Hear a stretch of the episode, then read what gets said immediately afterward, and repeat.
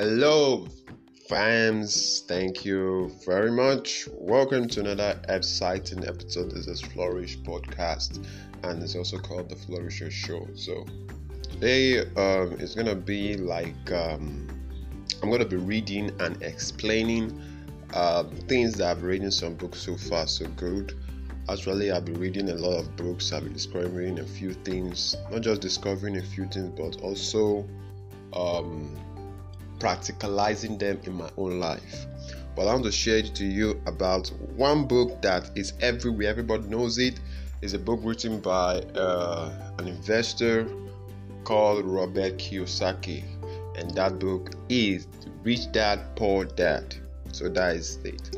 So I'll be talking to you. I'm reading some things about the rich dad, poor dad, and also talking about the poor dad statement and rich dad statement. If you look at um, Robert Kiyosaki, um, he had a poor dad and a rich dad. If you read the book, his poor dad was the man who gave birth to him. His rich dad was his best friend's father, who also taught him how to be rich.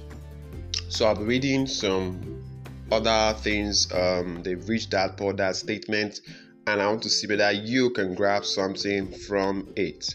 So let's go down. So I'll be talking about poor dad statement. Poor dad statement. So poor dad statement is um, number one is go to school, get good grades. Go to school, get good grades. Number two, poor dad statement is get a safe, secure job. Get a safe, secure job after where you graduate from school. Number three is work hard and save. There's nothing bad in working hard, but that was for that statement. Actually, I don't know why. Number four is work for money. Work for money. Number five is pay your creditors first. Number six is save money by shopping for bargains. Save money by shopping for bargains. Number seven is don't buy something you cannot afford. Number eight is investing is risky. Number nine is your house is an asset. Number 10, the rich are greedy. And number 11, money is necessary is a necessary evil. So those are the poor dad statement from Robert Kiyosaki's father to him. Now let's go on to the rich dad statement because actually Robert Kiyosaki in his book pointed out how he learned from rich his rich dad, his poor dad. Actually, his rich dad, like I said, was his best friend's father, and it was a exciting. And the, the statement from the rich dad, rich dad's father, um, the rich dad, was so all what Robert Kiyosaki really wanted when he was little. So let's go on. So I'm talking to you now about the rich dad statement. Now, the rich dad statement number one was become financially literate. Become financially literate. Learn about financial education. Number two, rich dad statement is build businesses. Number three, dad statement is don't save, invest. Don't save, invest. Number four, that which that statement is let money work for you. Let money work for you. Number five, which that statement is pay yourself first. Pay yourself first. Number six, read that um, statement was make money by shopping for investment that will go up in value. Make money by shopping for investment that will go up in value. That was rich that statement. Next rich that statement is ask yourself, how can I afford it? How can I afford it? Uh, next that statement is not investing is risky. Not investing is risky. The next dad statement is your house is a liability. Liability, liability. And lastly, read that statement is the rich is generous.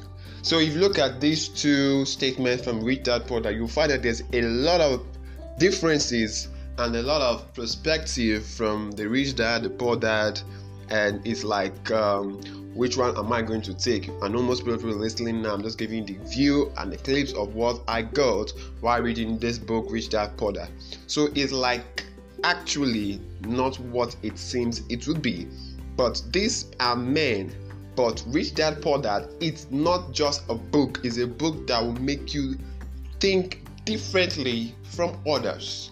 Actually, a lot of people are, let me say, 85% of people are doing what Poor Dad really said. 85% are doing what Poor Dad really said. So the remaining 15% are doing what Rich Dad said. So it's a controversy actually. so it's really confusing. But I just gave you a statement. Just listen to the um to the messages and listen to the talk I had with this the Rich Dad Poor Dad the read that Poor that statement. So these are the statements. So thank you for listening. I'll be coming back also with another episode on Flourish Podcast, the Flourisher Show. So I'm going to ask you many questions and see what I can answer. But before I go on to ask you and leave you with this question so that you guys can think and just send me what do you feel about this question. Anytime I'm coming, I'll be answering your questions and also referring to your answer. So I'm going to leave you guys with this question. The question goes like this Is greed a part of human existence? What do you think? Do you think greed is a part of human existence? Send your answers on the comments, and um, I'll be very glad to read your answers and also pop out my own answer or what I think whether greed is part of human existence. Thank you. My name is Flourish, and you can also follow me on my social media handout or my social media channels. You can follow me on Facebook, Flourish Ezinma. You can follow me on Instagram, Flourish Ezinma. You can follow me on Twitter, Flourish Ezinma. You can also follow my TV channel on YouTube at Flourish Ezinma. It's a TV channel that you can't afford to miss. While you're watching the TV, uh, while you're listening to the podcast, you can also watch Flourish TV channel on YouTube. So thank you very much. I'll see you same time and also another time where I will talk more about you. Don't forget that the question of the day is greed part of human existence. Thank you very much.